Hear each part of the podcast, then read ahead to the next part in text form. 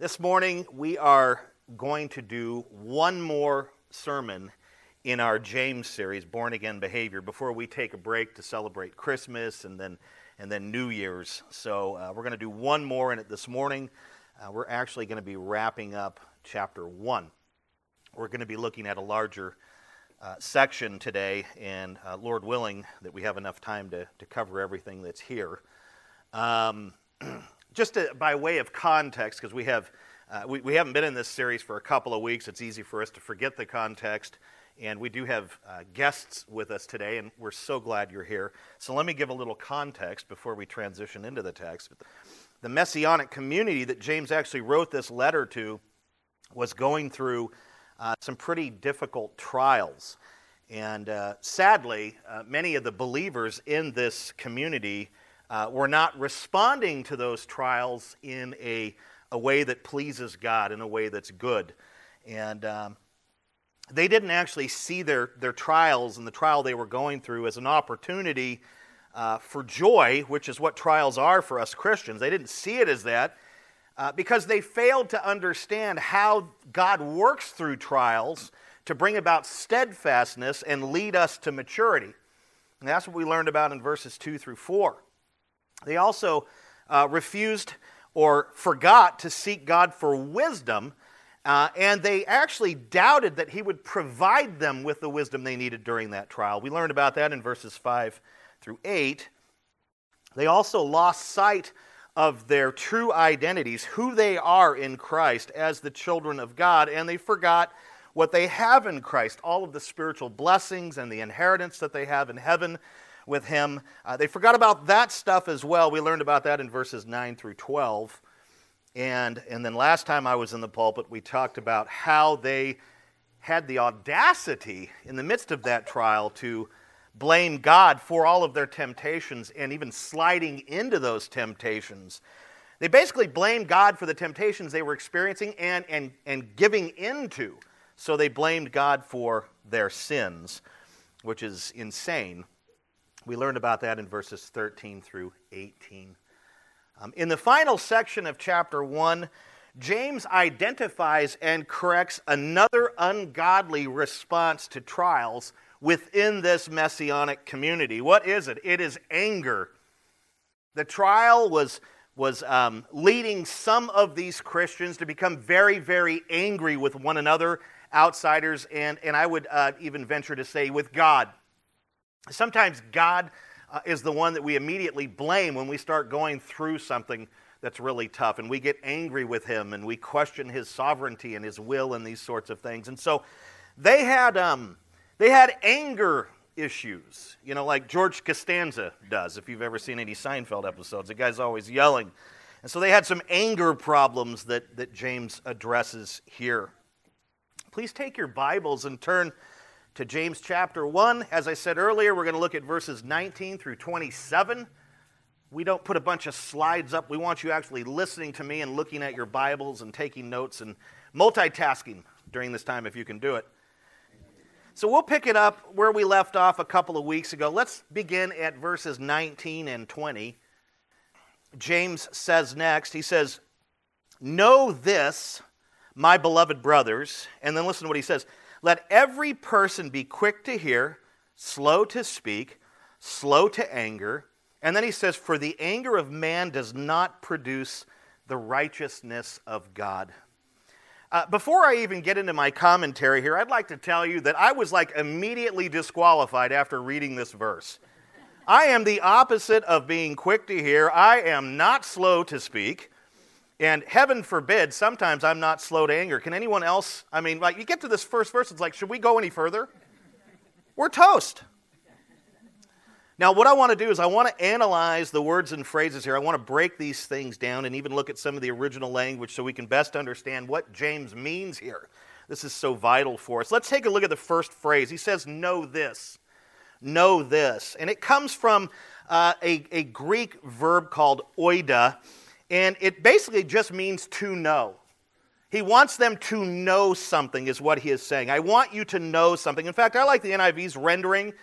I think it's a little better than the ESV, and I rarely admit to that because the ESV is the way to go. But it says, take note of this. That's a really, really good translation. That's a really, really good rendering. Take note of this. James is saying, know this. He's saying, I want you to take note of this, is what he's saying there. And then the question becomes, what does he want his audience to take note of? He wants them to take note of what he's about to say in the following section, right? Or from this point forward. So he's calling their attention to what he's about to say. It was as if he had said, understand what I'm about to say to you. Okay, it's critical that they understand this. So that's what he's saying here. Let's go to the next phrase. I love this phrase, my beloved brothers. This is such a sweet address here. It literally illustrates the deep love that James has for this community, the deep affection that he has for this community of believers. They're not just his brothers in Christ or brothers and sisters in Christ. They are his beloved or beloved brothers and sisters in Christ. This guy just loves these people, James does. Now, he doesn't love them as much as Jesus does, but he loves these people. He loves this group of believers. The Greek word for beloved is agapetos, and it just means very dear. He's saying, look, guys, you need to pay very close attention, my very dear brothers. You need to pay very close attention to what I'm about to say here. And we need to pause just to read a note from John MacArthur on this here. It's so great. He says, and this is so true, I've had to learn this through the years. He says, few things can make a teacher's work more effective than genuine love for those being taught. Love can break down barriers, intellectual as well as spiritual ones, that no amount of fact and reason may do. Amen? There's just something about love. When people know that you're genuinely concerned because you love them, they tend to listen a little better, don't they? Right? So there's a lesson in here for his in his address for us, the way that we address people, the way that we approach people. If people are made to feel and know that they're loved by us, they will listen, they will take the instruction. But if, in fact, we're only concerned about the instruction and not really them, then we come off a little brash, right? And then they're not very receptive. And so I think that's huge for us. We need to address our beloved, we need to address our brothers and sisters as beloved, that we actually love them and we're concerned for them. And when we see things, we're not overly consumed with the thing they're doing, we're overly consumed with our love for them, and then we can correct them and speak truth to them. And that's what he does here, and this is what makes James such a phenomenal teacher and preacher. Just an amazing guy. Next phrase, let every person, okay? Let every person. James was addressing every person in this Christian community. In other words, no one was excluded. He didn't say some of you or that particular group over there. He's talking to everyone. This is a double-barrel shotgun blast to everyone in this Christian community, and by default, to every Christian for all time. He's addressing all of us, every person who names the name of Christ, every beloved brother and sister. No one is excluded from his admonition and his loving correction here, and that includes you and me if we are in Christ. Okay, everyone, let every person. Next phrase, be quick to hear. This phrase could actually be rendered into English as be a careful listener. That's probably a better way to render it.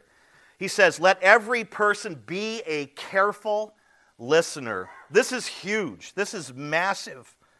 So if you're like me, you ask the question, what is it that he wants every person here that he's written to and to all of us, what is it that he wants us to be a careful listener to? Or to whom are we to be a careful listener to? Is he talking about our spouses here, our wives, our husbands, to our children? Do we need to be careful listeners to our children, to our bosses, to our friends, to the media? Be a careful listener to the media. Good luck, you're headed for insanity, right? What's he talking about here? Whom or what does he want us to carefully listen to? I would just say that being a careful listener to your wife, guys, is a pretty good idea. It's the fact that we aren't, and that's what gets us in a lot of trouble. And vice versa, wives to the husbands. We need to be careful listeners with our children and bosses and with our friends. Notice how I don't include the media. And I say that that's all depending on the situation. Sometimes you don't need to be a careful listener to your children. You just need to tell them to go to their room. But that's not what he has in mind here. He's not talking about other people or anyone else. He is telling us and them to be careful listeners to Scripture, to the Word of God. This whole text has to do with the Word of God, with the Bible. In fact, in verses 18 through 25, James utilizes four different titles for Scripture, four different titles for the Bible.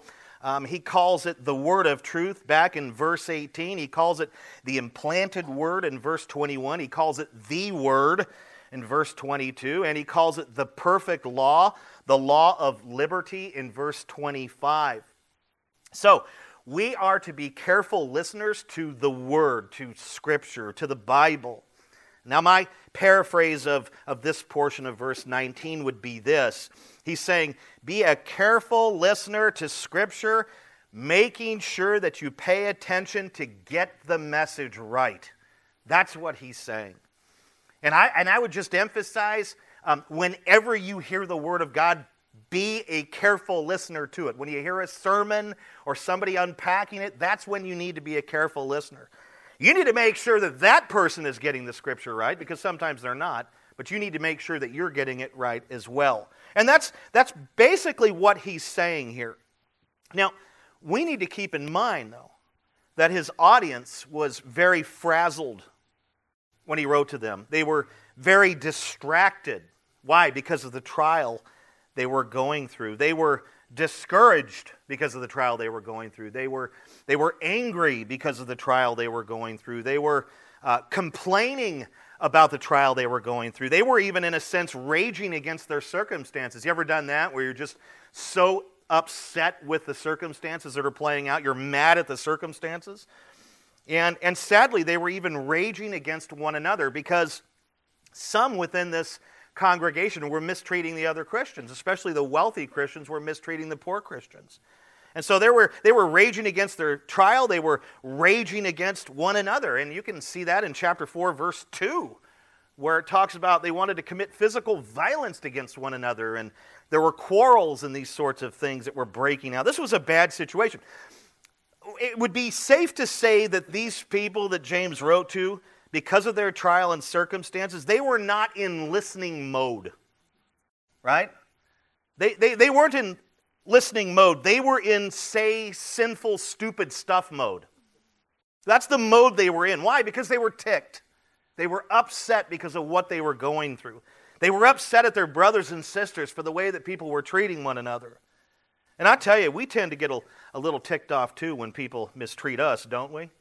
Especially other brothers and sisters in Christ. To me, that's just at another level. I mean, who cares how the world treats you?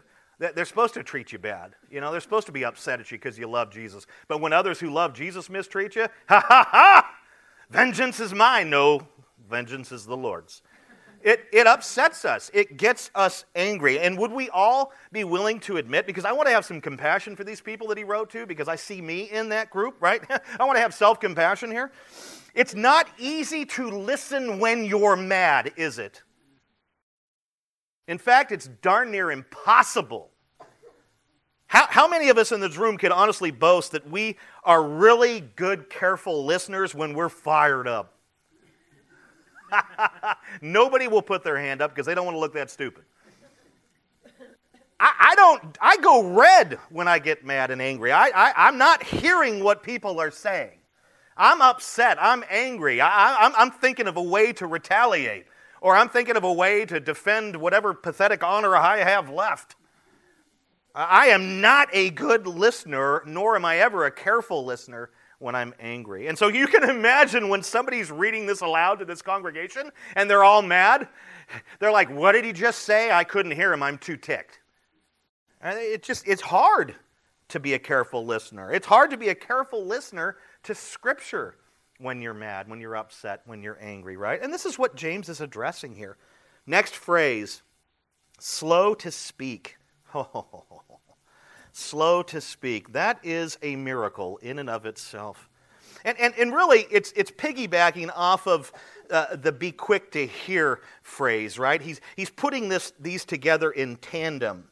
And think about it. How can we carefully listen to Scripture while we're actually talking?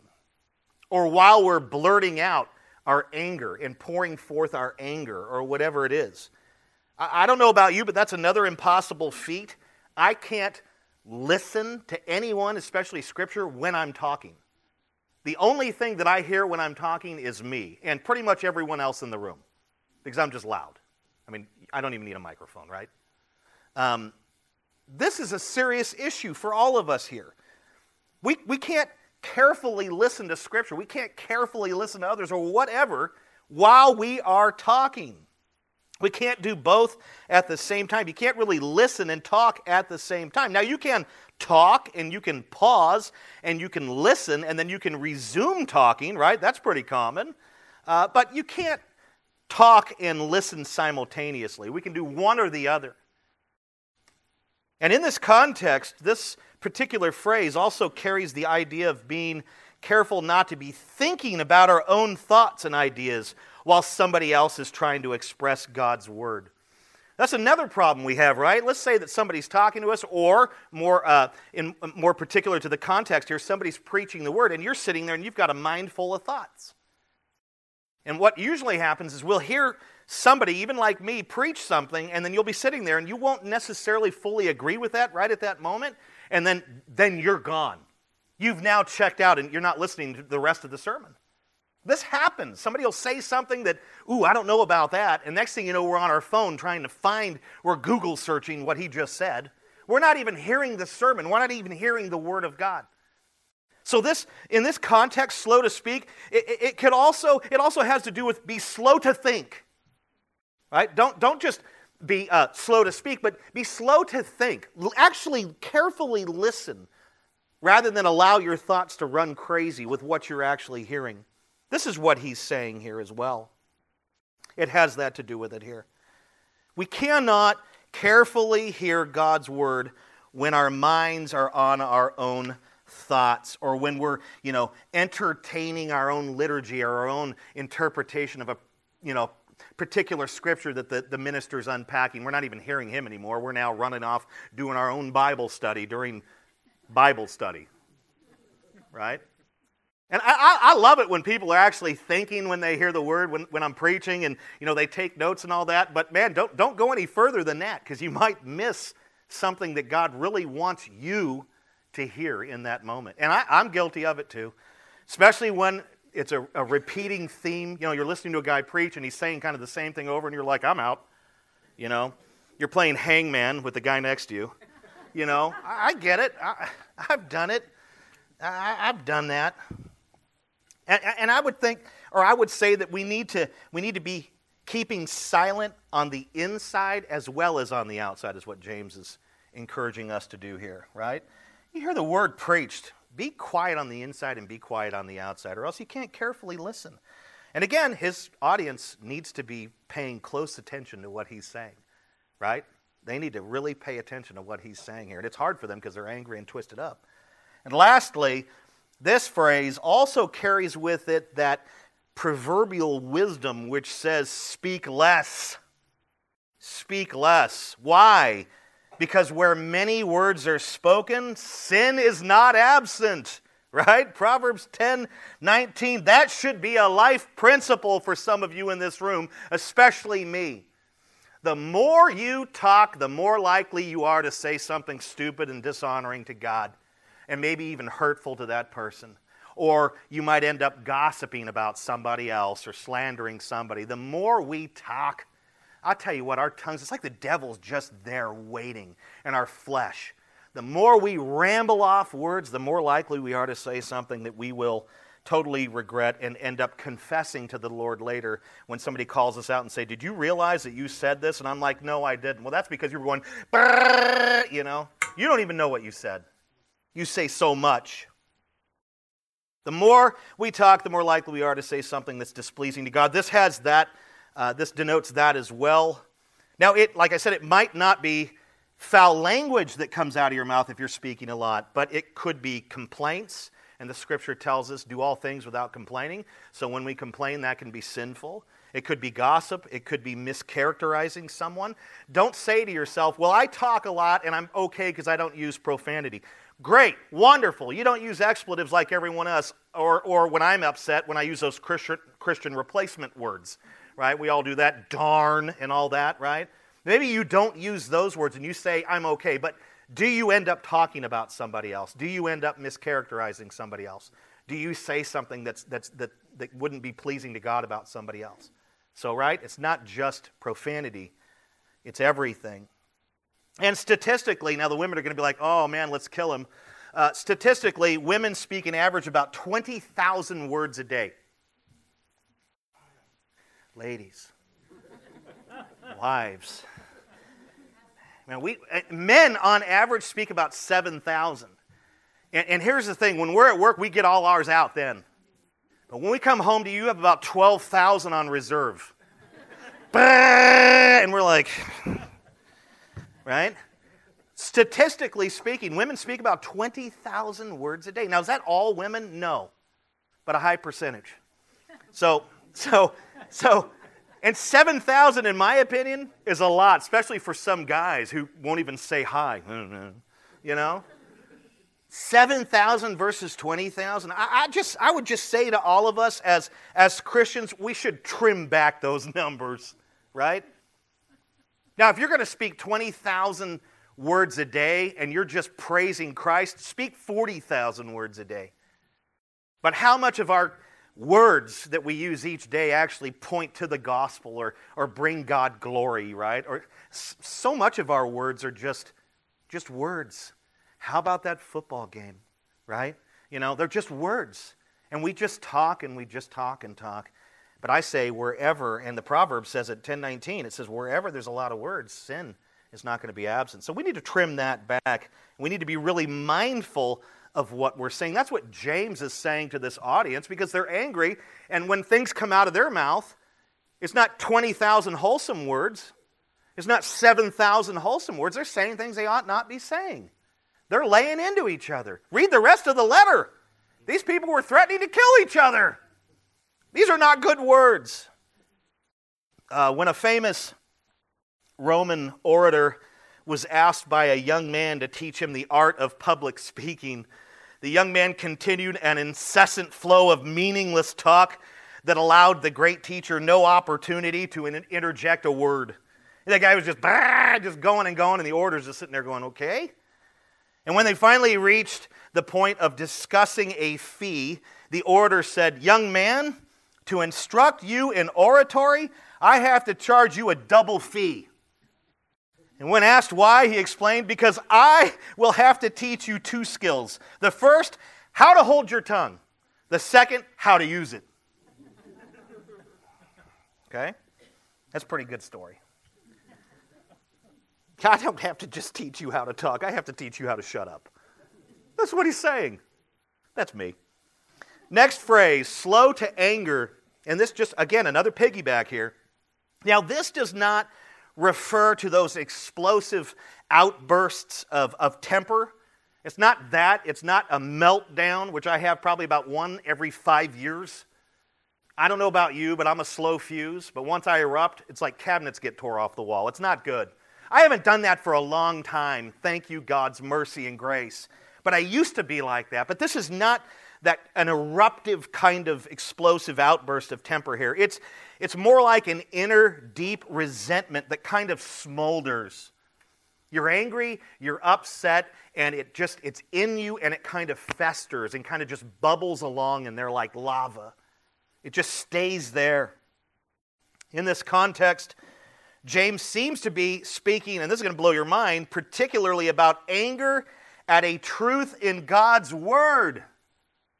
Some truth that somebody proclaims that rubs you wrong, that kind of displeases you, that kind of angers you. Maybe it's confronting your sin or something like that. Or maybe it's the truth that's coming from God's word that just it conflicts with a cherished personal belief or standard or your behavior or something of that nature. Now, I think most of us would probably not be willing to admit that we get mad at God's word, but guess what? The people of God have been doing it since day one. And sometimes you'll come up to a text and you'll read something and you'll get upset because maybe that text tears down some structure of liturgy that you've built through the years of religion. Or it just challenges you on your sin. Sometimes you'll see this when you confront somebody that you love. You know they're in sin and they're living in sin and it's obvious, and you confront them with God's word, and what do? They get angry at you. Well, you're judging me. Well, actually what they're getting angry at is the word of God. They're not getting angry at you. Not if you treated them like beloved and you were kind to them. They've got no reason to get angry with you. Now, if you go over and say, hey, you need to stop sinning, you moron, you can't bring that on yourself. And they do need to stop sinning. But just think about it. Have you ever had someone that you've shared God's word with, and they get all fired up? They get mad? They get into a little tissy fit? Get all fired up? It happens. That's a classic example of somebody getting mad at the word of God. They don't like the fact that it has addressed their sinful behavior lately. That guy's been sleeping with his girlfriend, and he gets called out by God's word on fornication. It's a deadly sin. Just as all sin is deadly, all sin leads to death, but all of a sudden he doesn't want you telling him about that. That's none of your business. Well, I wish it wasn't. But God's word is very clear on the matter, and next thing you know, he's mad at you, he's ticked at you, he hates you now, and you're that judgmental person that's in his life, and he wants to avoid you and all that. But really what he's ticked off at is the word. That's a classic example of getting mad at the word. Getting mad at the word. And this happens, and that is part of what James is talking about here.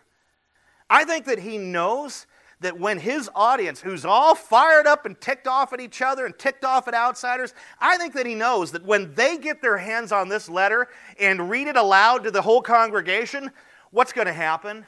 How dare he write us this? Who does he think he is? He doesn't even understand what we're going through. He doesn't even understand that I've had my livelihood taken away from me. He's the moron.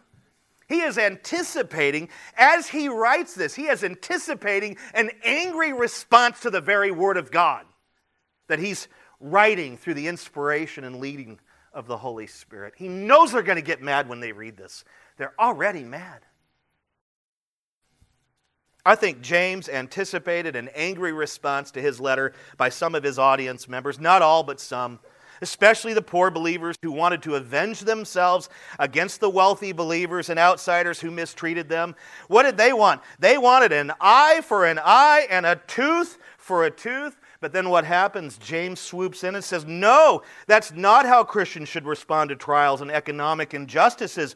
We are to rejoice. We are to seek God for wisdom. We are to boast in our exaltation and humiliation as the children of God. We are to take responsibility for our temptation and sin. And we do not get angry, especially at the word of God, when it confronts our sinful behavior. How do you think they were responding right now? How dare he? He does not even, I don't even have enough food to put on my table because of Sam. They don't want to hear it, and he knows it. But you know what? He doesn't relent. He doesn't. Why? Because sin is sin. And sin leads to death. And sin, nothing will kill a church faster than sin. And we can never say to God, well, I went through this difficult trial and I went through these temptations and I gave in to sin and it's your fault or it's their fault. We are all personally responsible for our own sin. And we have two options. We either bear that sin in punishment for all eternity, or we believe in the one who bore it for us. Amen? There's no way around it. Either Jesus paid for my sin or I'm paying for it. Nobody else is paying for my sin, even if they were instrumental in helping me do it. They're not paying for it. James knows And he writes to them in such a way that just goes right down the line and corrects every bit of wicked and unbeliever, unchristian behavior that these people were modeling. He just hammers them. But they are his beloved brothers and sisters. He does. That's why he hammers them. Because he loves them. Because he loves them. I want you to notice how the text says slow to anger rather than don't get angry. You notice that? Is he saying that it's okay to get angry? Right? Be slow to anger. He didn't say don't get angry. Now, James did not forbid every form of anger here. There is a type of anger that is, believe it or not, actually pleasing to God. And some would ardently disagree with me on this because, you know, God flies around on a My Little Pony unicorn with a rainbow behind him, and he just, you know, he's just friendly to everyone and doesn't care about sin, and it's ridiculous. No, there is a type of anger that is actually pleasing to God. We call it righteous indignation. That is when we get angry over the things that anger God. God isn't a My Little Pony God. God is a God who has wiped out civilizations because of sin. God is just and God is righteous, but God is also gracious and merciful. We sang about his mercy. If it weren't for his mercy, we'd all be doomed. There is a type of anger that can please him, and it's righteous indignation. When we get angry over the things that anger him, like sin, especially our own sin, we tend to get more angry with others and their sin than we do ourselves. And we need to get angry with ourselves more. That is righteous indignation. But when our anger is, and the anger that these people were displaying is nowhere near that, when our anger is personal and self-centered, it's not pleasing to God at all. It's sinful. Why? The next phrase, what does he say? What does he say about man-centered anger here? That kind of anger, what? Does not produce the righteousness of God. James is actually telling us to be cautious when it comes to anger. When you get angry, you have to assess yourself to figure out what type of anger you're experiencing. Is this selfish, motivated, driven anger, or are you upset over the name of God being blasphemed? What are you angry over? And I would say 9 times out of 10, maybe 9.5, maybe 9.75 times out of 10, we get angry over the injustices that are committed against us. And we let those blasphemies and those things slide. We don't say anything about those things. Those things don't even bother us anymore. People are constantly taking the name of the Lord in vain and blaspheming him and maligning his character. And you know, those things used to actually bother Christians to where Christians would lovingly speak up. Don't talk about God like that.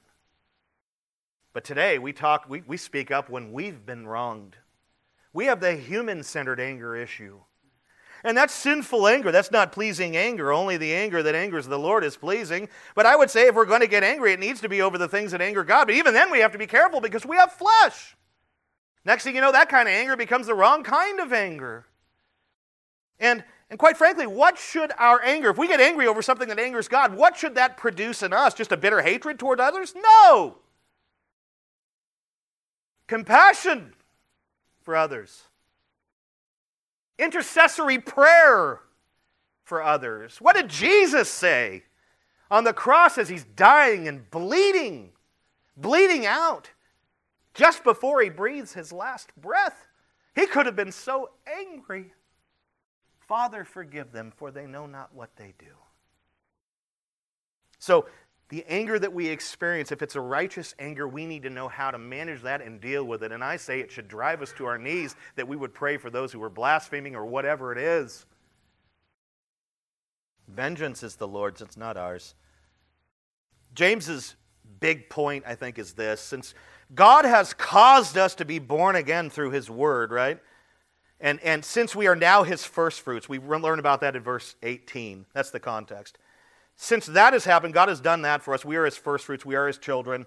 We must now live in accordance with our new nature as God's children by being quick to hear Scripture, slow to speak, Narrow down those words, ladies and gentlemen. Slow to anger, but any anger that comes about must be righteous, if at all, but be careful with it. Why? Because man-centered anger does not produce the righteousness of God. That's what James is telling these people to do. And of course, they're doing the exact opposite. And that's why he's saying this to them. In the next line, James describes what man-centered anger produces. Look at verse 21 with me. Therefore, put away all filthiness and rampant wickedness, and receive with meekness the implanted word which is able to save your souls. What does man-centered anger produce according to verse 21? Righteousness? No, he just told us in the previous section it doesn't produce righteousness. It produces what? Filthiness and rampant wickedness is what he says here. The Greek word for filthiness is ruparia, which means moral uncleanness. The Greek words for rampant wickedness are periseia, kukaia, which together mean an abundance of malice. So, what does man-centered anger produce? Moral uncleanness and an abundance of malice. Well, what is malice?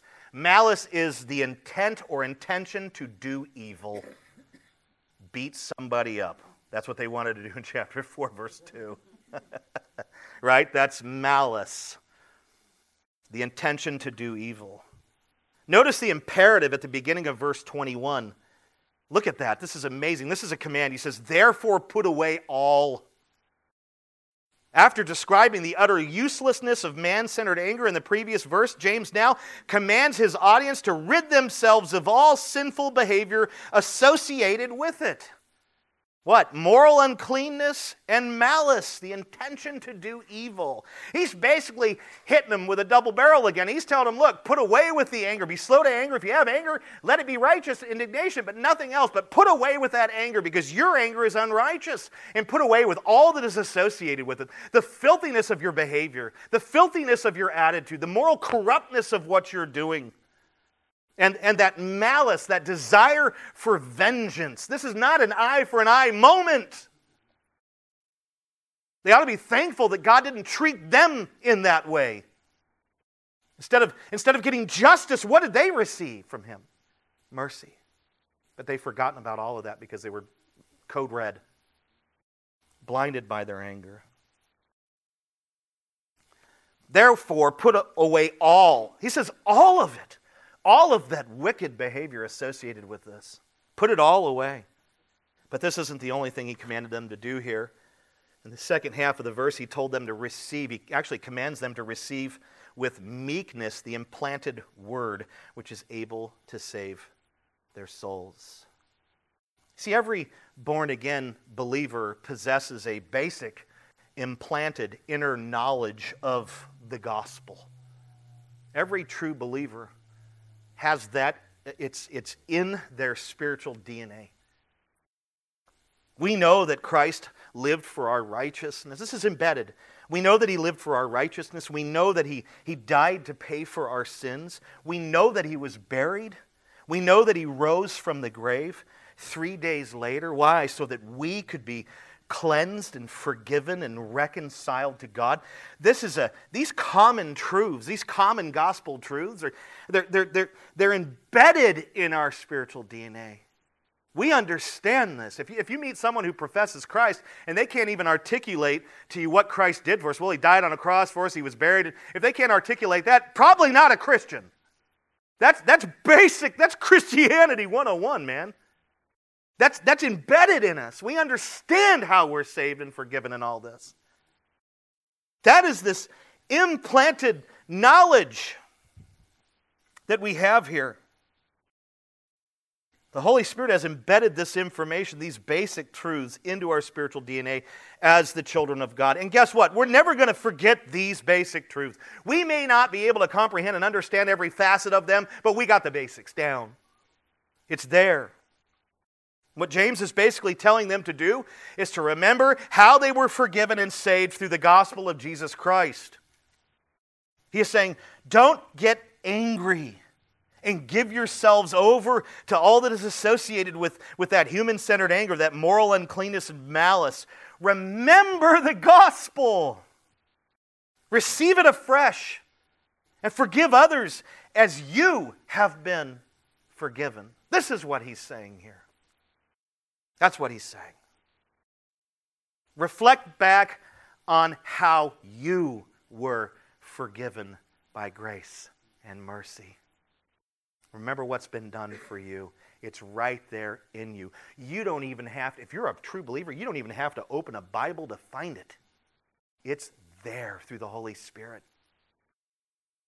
There's nothing on earth that will quell or quench your anger than to be brought into a kind of sobriety where you're reflecting on your own wickedness and the grace that saved you and the forgiveness that you received in Christ. Nothing kills that anger toward others than a realization of those things on the face of the earth. I used to tell people, students, go around with a mirror. You already have them in your purses, young ladies. And when you feel God leading you to correct a brother or sister in the Lord, I used to tell students this, you pull out that mirror and you hold it up just to the side of your face. That way, when you're correcting that person, you can still see yourself because you're no better. And you continue to struggle with sin. These people need this big reminder. They're so outraged and angry and ticked, and they've completely forgotten how their sin angered a holy God and how God was ticked at them and how by his mercy he reached down out of heaven and saved them. How could they not forgive others? How could we not forgive others when we have been forgiven of so much? I think that's what he's saying. Now let's move to verses 22 through 25. This is where the rubber really meets the road. He says this, "But be doers of the word and not hearers only, deceiving yourselves. For if anyone is a hearer of the word and not a doer, he is like a man who looks intently at his natural face in a mirror. For he looks at himself and goes away and at once forgets what he was like." I tend to do that now as I get older, just because of the wrinkles. And he says, "But the one who looks into the perfect law, the law of liberty," remember that's code for Scripture, "and perseveres, being no hearer who forgets, but a doer who acts, he will be blessed in his doing." Oh. A doer is someone who is not only committed to hearing and learning God's word, but also faithful and also displays faithfulness to the word and a continual obedience to the word. That's a doer. The Greek word for hearers is akrotes, and I want to talk about this a little bit. It describes those who sat passively in an audience and listened to a singer or a speaker. Today, it could be used to describe those who audit a college class. There's people that actually do this. They'll pay to go through the class, but they don't have to do any of the work or any of the reading assignment. They don't have to submit any of that work. They just sit through the class and they learn what they can from the instructor, from the teacher, but they don't get tested or any of that. But guess what? They also don't get credit for the class. That's an audit. And this word, this Greek word, describes that kind of person, one who just kind of sits in and listens but doesn't have to do. MacArthur said, "Tragically, most churches today have many auditors, members who willingly expose themselves to the teaching and preaching of the word, but have no desire for that knowledge to alter their day-to-day lives. They take advantage of the privilege of hearing God's word, but have no desire for obeying it." Is that us? Is that you? You just keep coming to church over and over, and you hear the word of God, and boy, you like what you're hearing. You maybe take a few notes, but you walk out of here really with no intention of doing it. That's an auditor. And I think MacArthur's right. In fact, I think there are more auditors in the church today than actual doers. People are just not interested in actually living out the precepts of Scripture, which is an indicator that that person has not been made new, because our highest joy as true believers is to obey. We want to obey. We desire to obey, even when it's difficult, even when we're angry and we're being told, don't be angry. Obedience is key. When a true Christian hears God's word, there is an affection for its truth and a desire in his or her heart to obey it. True Christians agree with the psalmist who wrote, "Oh, how I love your law. It is my meditation all day. I have stored up your word in my heart that I might not sin against you." Psalm 119, verse 97 and verse 11. That is the heart cry of a true believer. And this idea of auditing sermons is ridiculous. And it happens day in and day out, every Sunday, sometimes twice, and sometimes on Saturday night. Verse 23 through 25, James gave an illustration. A person who looks at God's word but does not apply the truths he has discovered is like someone who immediately forgets what he has just seen in a mirror. You know, mirrors back in those days weren't like the mirrors we have today. It was kind of hard to get a good image out of a mirror back then. It was, you know, beat bronze and polished bronze and stuff. But, I mean, you could get it pretty good if you held it into the light properly.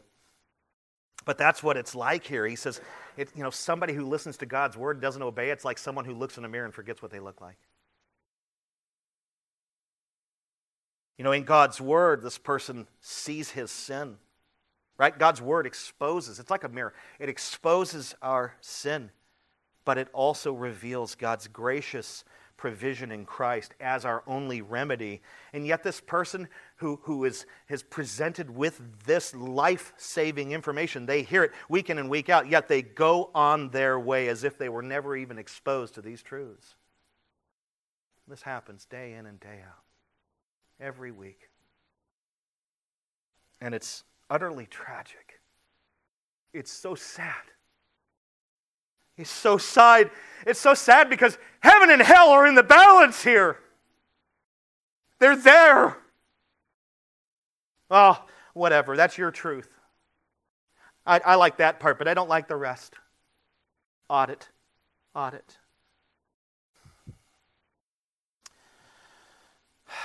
And yet, James adds the other side of the coin here. But the man in his illustration, he says, but the man who looks intently at the perfect law, the law of liberty. Again, that's Scripture. That's the Word of God. That's the 66-book Bible. And that guy who looks into the Word and perseveres, why? Because he's not just a hearer, but a doer who acts. He will be blessed. He will be blessed. In other words, the one who looks and walks away and forgets won't be blessed. But the one who looks and remembers and applies and lives out will be blessed. Blessed by what or by whom? By God. There is a link between obedience and blessing. This link is firmly established in the Old Testament as well as the New Testament. In Deuteronomy chapter 11, verses 26 through 28, God said this so plainly, "I am setting before you today a blessing and a curse. The blessing, if you obey the commandments of the Lord your God, and the curse, if you do not obey the commandments of the Lord your God." If you obey my word, you'll be blessed. If you don't, you won't. That's what he says. At one point during Jesus' ministry, a woman in the crowd just, I don't know what was going on with her, but she got really, really excited about what Jesus was doing or saying. And she kind of blurts out and tries to praise Mary, right? She tries to praise Mary for giving birth to Jesus and for nursing Jesus. She's listening to Jesus preach, and that's the best she can do. Thank God for your mother. Well, that sounds like an entire religion that we have before us today, doesn't it? All the praise goes to her. And what did Jesus do? We're always asking, what did Jesus do? Such a stupid cliche. What did he do? He corrected her. He declared, no, blessed rather are those who hear the word of God and obey it. Luke 11, 27 through 28. Blessed, rather, are those who hear the word. Stop. No. And do the word. It's not just hearing. It's hearing and doing according to our Lord. It's hearing and doing according to God the Father in the Old Testament. It is essential that we understand that hearers of God's word will not be blessed by God. Only hearers and doers of God's word shall be blessed by God. This is a fundamental biblical truth. It is. And here's really the bottom line. True Christians, they love God's word. And as I said, their highest joy is to understand and keep it and thereby please their Lord, the Lord Jesus. That's our heart if we're truly in Christ. In the last two lines, James added a very, very strong warning, just a paralyzing warning here. Verses 26 and 27, he says this, if anyone thinks he is religious and does not bridle his tongue, but deceives his heart, this person's religion is worthless.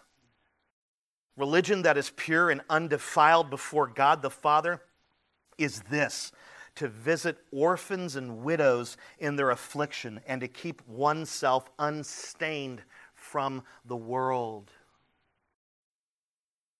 You know, people are always, today in the church, is always ranting and raging against religion. All religion is bad. All religion is bad. All religion is bad. There's a good form of it right here, hello. We need to get rid of all religion. We don't want to, we're not religious. We're in a relationship with Jesus. Newsflash, if you have a set of core beliefs and you worship a deity, you're in a religion. Christianity is a religion. But there are many aspects of this religion that are not pleasing to God because they have fully deviated from the Word of God. James just comes right out and says if a person thinks he or she is religious, because they do a lot of religious activities is what he's saying, you know, because that's what the idea here is. And these people were very religious, right? If you think you're religious because you do a lot of religious activities, what, like attend church?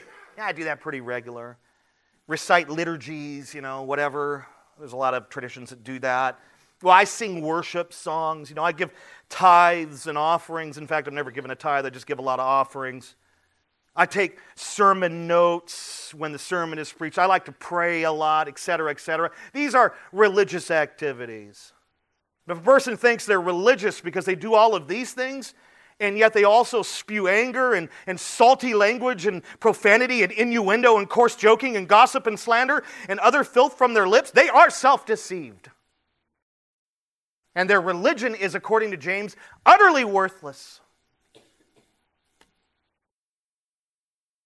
I tell you what, that is one of the great tricks of the devil today, is to keep people busy with religious things, externals, while yet being completely and utterly lost on the inside.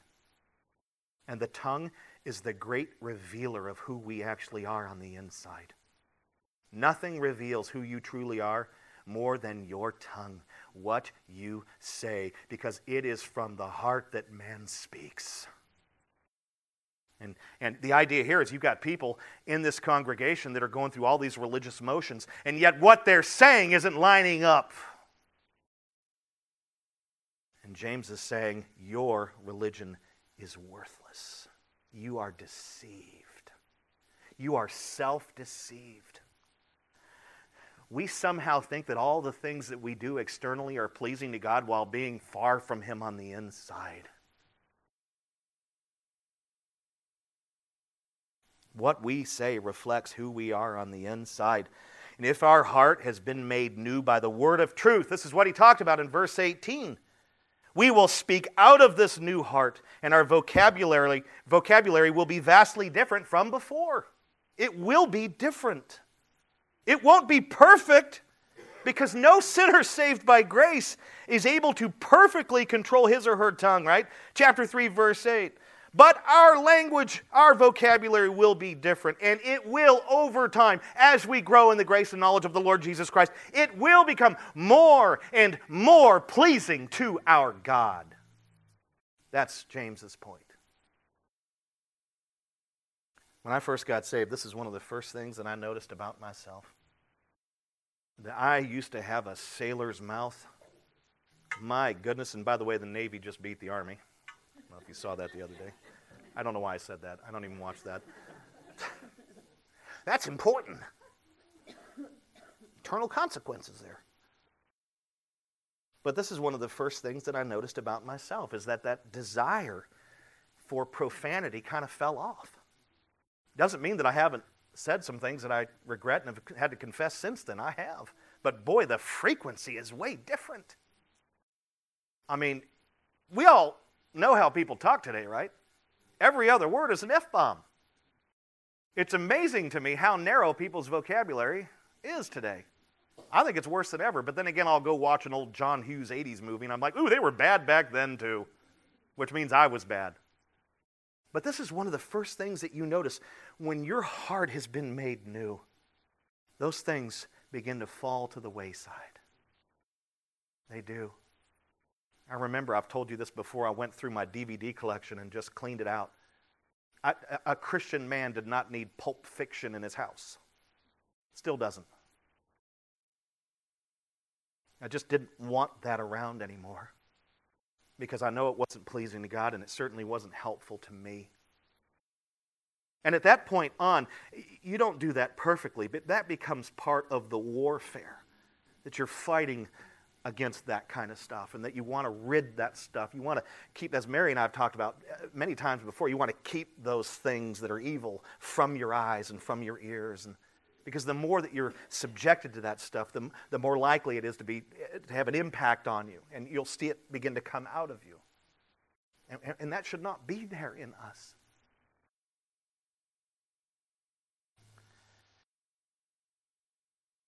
I think the main point that James is pushing here is that our speech is a better indicator of an inward change than religious activities. I think that's what he's trying to say. And if our speech is good and pleasing to God, it indicates a transformed heart. If it is bad and displeasing to God, it indicates that our hearts have not yet been transformed, or that something else is going on there. Religious activities may also indicate inward transformation, but not like our tongues. They won't do it like our tongues. Our tongues really reveal what's going on in the inside of us. And if our tongues are still running loose, our religious activities are basically worthless, is what James says. Why? Because it's obvious that those religious activities, like that bad speech, they're just not coming from a transformed heart. You know, the Pharisees were some of the most religious people on the face of the earth during Jesus' day. I mean, they went to synagogue. They were there all day, every day. They went to the temple. They were there all day, every day as well. I mean, they tithed. And when I say tithe, they gave at least 10% of their incomes. They were just crazy. They preached the word of God in and out of these synagogues and all over the place. They promoted sound doctrine. But, you know, they also scammed little old ladies out of their properties, and they also cursed and blasphemed Christ endlessly with their tongues. By all appearances, they seemed to be truly religious, but when they spoke, they revealed their true selves and the utter worthlessness of their religion. Religion that doesn't burst forth from a transformed heart is worthless. And yet religion that bursts forth from a transformed heart is true and right. According to verse 27, the kind of religion that is pure and undefiled before God is twofold. First, it has to do with visiting orphans and widows in their affliction. This is basically what James is saying is that true religion, the religion that is actually pleasing to God, has to do with caring for the neediest people. And we're wrapping up here. In the first century, there was no welfare programs. There were no life insurance policies or any of the things that we have access to today. And employers would rarely, if ever, hire orphans and widows so that they could make an income. Why? Because they were either too young or too old to perform, common labor. Ancient societies basically abandoned their orphans and widows. But the early church did what it could to care for them, especially its own orphans and widows. In Acts chapter 6, verses 1 through 7, we learn that the early church had a daily distribution ministry for widows. This ministry had 7 overseeing deacons. One of them was named Stephen, who's one of my favorite historical people. The phrase to visit means much more than to pop by and say hi. Pop by an orphanage. Hi, orphans! See you later! Hi, widows! Can I clean your windows? Oh, that's weird. It means more than popping by and saying hi. Casual encounters. It means more than that. In Greek, it is... Episkeptomai, which means to exercise oversight on one's behalf and to help them with whatever they need. What does it mean? It means to look out for them and to look over them because nobody else will do it. And since orphans and widows have literally no way to reciprocate, no way to pay you back, caring for them reveals true sacrificial love. You can't get anything in return. You know what I think James is trying to do here? I think he's trying to give these people some perspective. Oh, you've got it so bad. You've been ripped off. You're upset. You're angry. You're persecuted. I get it. Years earlier, persecution blew this church apart. In fact, some of you were members of my church. James was so accustomed with persecution. He understood it. And I think what he's saying is, I know things are hard. I know things are tough. But guess what? There's people out there that have it worse than you. And they're called orphans and they're called widows. They are destitute. They have nothing. That's perspective. Whenever I go through a trial, I'm reminded of people who are going through much worse trials. And that brings about a level of humility in me and thankfulness to God and prayer for those who are going through worse things. You can always find somebody in the body of Christ who has it worse than you. And we never rejoice in that. But we say, you're right, things aren't as bad as they could be. And even if they become that way, I'll cling to you. But James is saying, get your eyes and minds off yourselves. Practice true religion. Care for those who cannot care for themselves. Wouldn't surprise me a bit if there were some orphans and widows in this messianic community that were right there, needing to be loved, needing to be fed, needing to be clothed. James is giving them perspective. And second and last, pure and undefiled religion before God is keeping oneself unstained from the world. This has to do with maintaining personal purity. Christians do not belong to this world. We belong to Christ, and our lifestyles should reflect His purity. Our speech should reflect His purity. Our actions. We are in the world, but not of the world. And like Timothy, we must also set an example in speech, in conduct, in love, in faith, and in purity. In purity. The world is watching us. When it watches you, what does it see? The world is listening to us. When you speak, what does it hear? It should be responding and saying of us, boy, that person just doesn't fit in.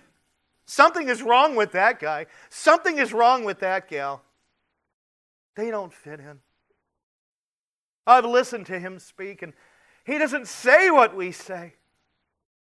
I've watched how he acts. He doesn't act like we act. May this simple truth of purity be true of all of us who name the name of Christ.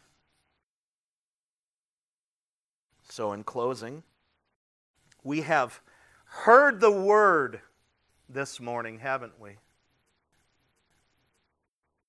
What is our next step? Our next step is to do the word. It's that simple. Brothers and sisters, we are not auditors. We are the people of God, and we must put into practice what we've heard and learned. And if we put what we've heard and learned into practice, what will happen?